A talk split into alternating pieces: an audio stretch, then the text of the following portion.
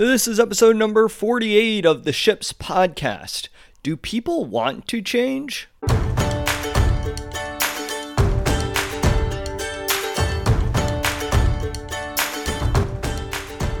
Welcome to Ships. My name is Pat McAndrew, and I am a professional actor, speaker, and coach. In every episode, we discuss a message related to the most important vessels in our lives. Thanks for being here today. Now let's set sail.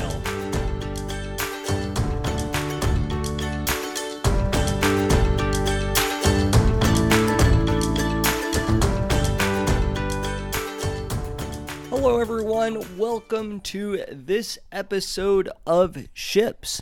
Thank you so much for tuning into this podcast. I really appreciate hearing from you all, and I really love how engaged you are in this discussion about the importance of human relationships, specifically in our digital age, and what we can do in our daily lives in order to improve our relationships and in order to continue just to live out more full lives, live out more full lives in the work that we're doing, more full lives in the relationships that we're building, as well as the lives that we want to create for ourselves.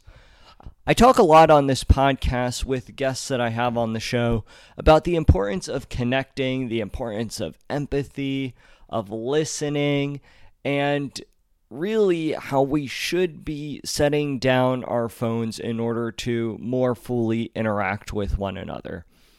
But as technology is continuing to advance, and as people become more and more attached to their devices, it leaves me questioning do people really want to change? The digital wellness space has exploded over the past year or so. There are now many organizations trying to tackle this tech issue from many different angles. Some are working as researchers, investigating how technology is altering our brains, bodies, and overall well being. Others are tech designers working towards creating new apps and other technologies that will not steal away our attention for extended periods of time. And then there are also coaches and speakers like myself who are talking with individuals and organizations about the effect technology is having on us as a species and offering possible solutions in order to eliminate that sort of disconnection. Now, it's safe to say that those looking for more mindfulness, for deeper relationships, and a connection with the outer world have a lot of resources available today. And while the digital wellness space is very much a new space, there are a lot of opportunities to find the resources that you might be looking for. There has been an increase in resources available for those who are looking to change their digital habits. But are most people looking to change their digital habits? working in this field for a little bit now, I do wonder if the change will be small and incremental or if there will be no change at all. Technology is becoming more and more ingrained into our lives. It is advancing at astronomical rates, and so long as it continues to offer us convenience and a vice for boredom, we are willing to bow down to the almighty technology. So, my big question is how can we encourage people to spend less time on technology and more time with their families or in nature while technology continues to weave its way into the societal fabric of our lives? These are definitely tricky questions, especially from the viewpoint of a practitioner. But as I look around me, it doesn't seem like a lot of people are that interested in changing. I think that a lot of people think the idea of digital wellness is very important. I think that people are beginning to understand the concept of like, oh, yeah, you know, I do spend a lot of time on my phone. Yeah, I'm probably a little too preoccupied with social media. But many people don't really seem to want to change those habits.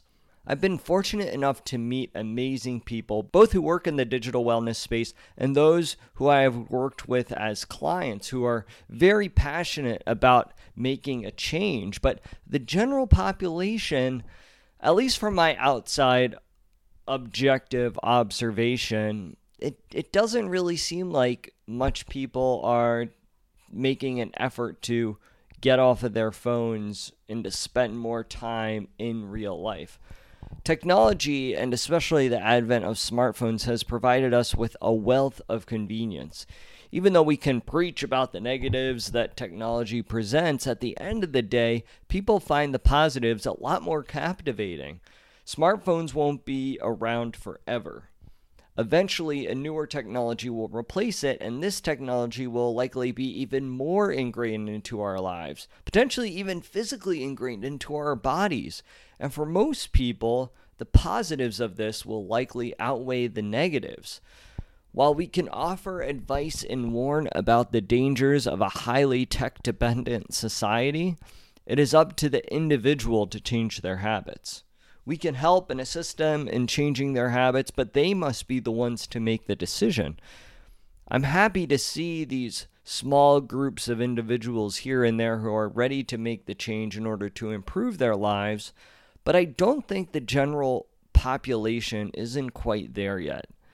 While I believe that our world will wake up from its technological slumber, there is still a long way to go, and people must want to alter their habits. And that's the biggest thing. At this point, I'm left wondering do people want to change? Do people want to change their digital habits for the better? Do people want to engage more with their friends, engage more with their families, engage more in the work that they're pursuing? Those are the big questions. I think that more and more we're turning into a society that craves consumption. We're always looking for those likes. We're always looking for those comments. We always want to watch an entertaining video. And believe me, as an actor, I think that entertainment is of the utmost importance. I think that telling stories through whether it be a movie or TV show or even just a short YouTube video, I think has a lot of value in it. But we need to be careful that we're not always consistently consuming. We want to make sure that we're getting out there and creating, and it becomes exponentially more difficult to create the more that we consume. We need to make a conscious effort and decision to change. We can't be spending all of our time so reliant on what's happening on our devices. We can't spend all of our time endlessly checking our notifications endlessly checking our text messages or voice messages for those who still receive those. I don't think many people do.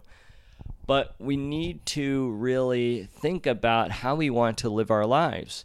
I think about it this way when I'm in my 80s and I look back, I'm going to see the life that I lived, the people that I lived it with, and I want to have as few regrets as possible. And if I look back when I'm in my 80s and I see or observe that a lot of my time was spent scrolling through social media, scrolling through Facebook, through Instagram, spending time looking at my phone instead of being in the moment and being present with the people that I'm with, I'm going to have such deep levels of regret because I will look back on my life and know that my relationships weren't as deep as they could be. They can't be if you're spending all of that time sucked into your device. And so it's almost like I believe it's called back from the future thinking, where you see yourself in the future looking back on how you're living your life now and the decisions that you're making, the choices that you're making day to day that seem so small and so incremental but with that said, add up over time. And so I encourage you all who are listening to this podcast, and I think probably most of you who are listening to this podcast are listening to it because you crave for more connection, because you crave deeper and more meaningful relationships. So this might not apply to you, but I'm sure that it could apply to someone that you know or someone that you're close to. I encourage you to make that change to really assess your life and assess what you're doing day to day and what you're spending a lot of your time doing. You may not want to change now. You may not want to change a year from now, five years from now, 10 years from now. But if you look 40 years, 50 years into the future and really consider the amount of time that you're spending on consumption, you're going to wish that you did change. So while I do believe that, or question rather, whether the general population wants to change or not, whether or not they want to step outside of their comfort zone, I really advise to do so. Step outside of that comfort zone, make a change in some way, because then that just builds momentum for making yourself happier, for finding that fulfillment in your life. So, if you liked this episode of Ships, please feel free to subscribe, comment, share with a friend, leave a review. I would really appreciate it. Please send it with someone who you think it might resonate with, who you think really needs to hear this message, who you believe might really need to change their lives. You also have the opportunity to support this podcast. Supporting this podcast will allow me to continue producing episodes with amazing and inspiring guests, as well as sharing my messages like you heard today. I really appreciate you tuning into the Ships podcast. I really hope that this podcast is allowing you to implement some new changes into your life, some new habits, some new daily lifestyles into your life please feel free to get in touch with me. Let me know how this podcast is affecting you, whether positively or negatively. And I look forward to catching you all in the next episode.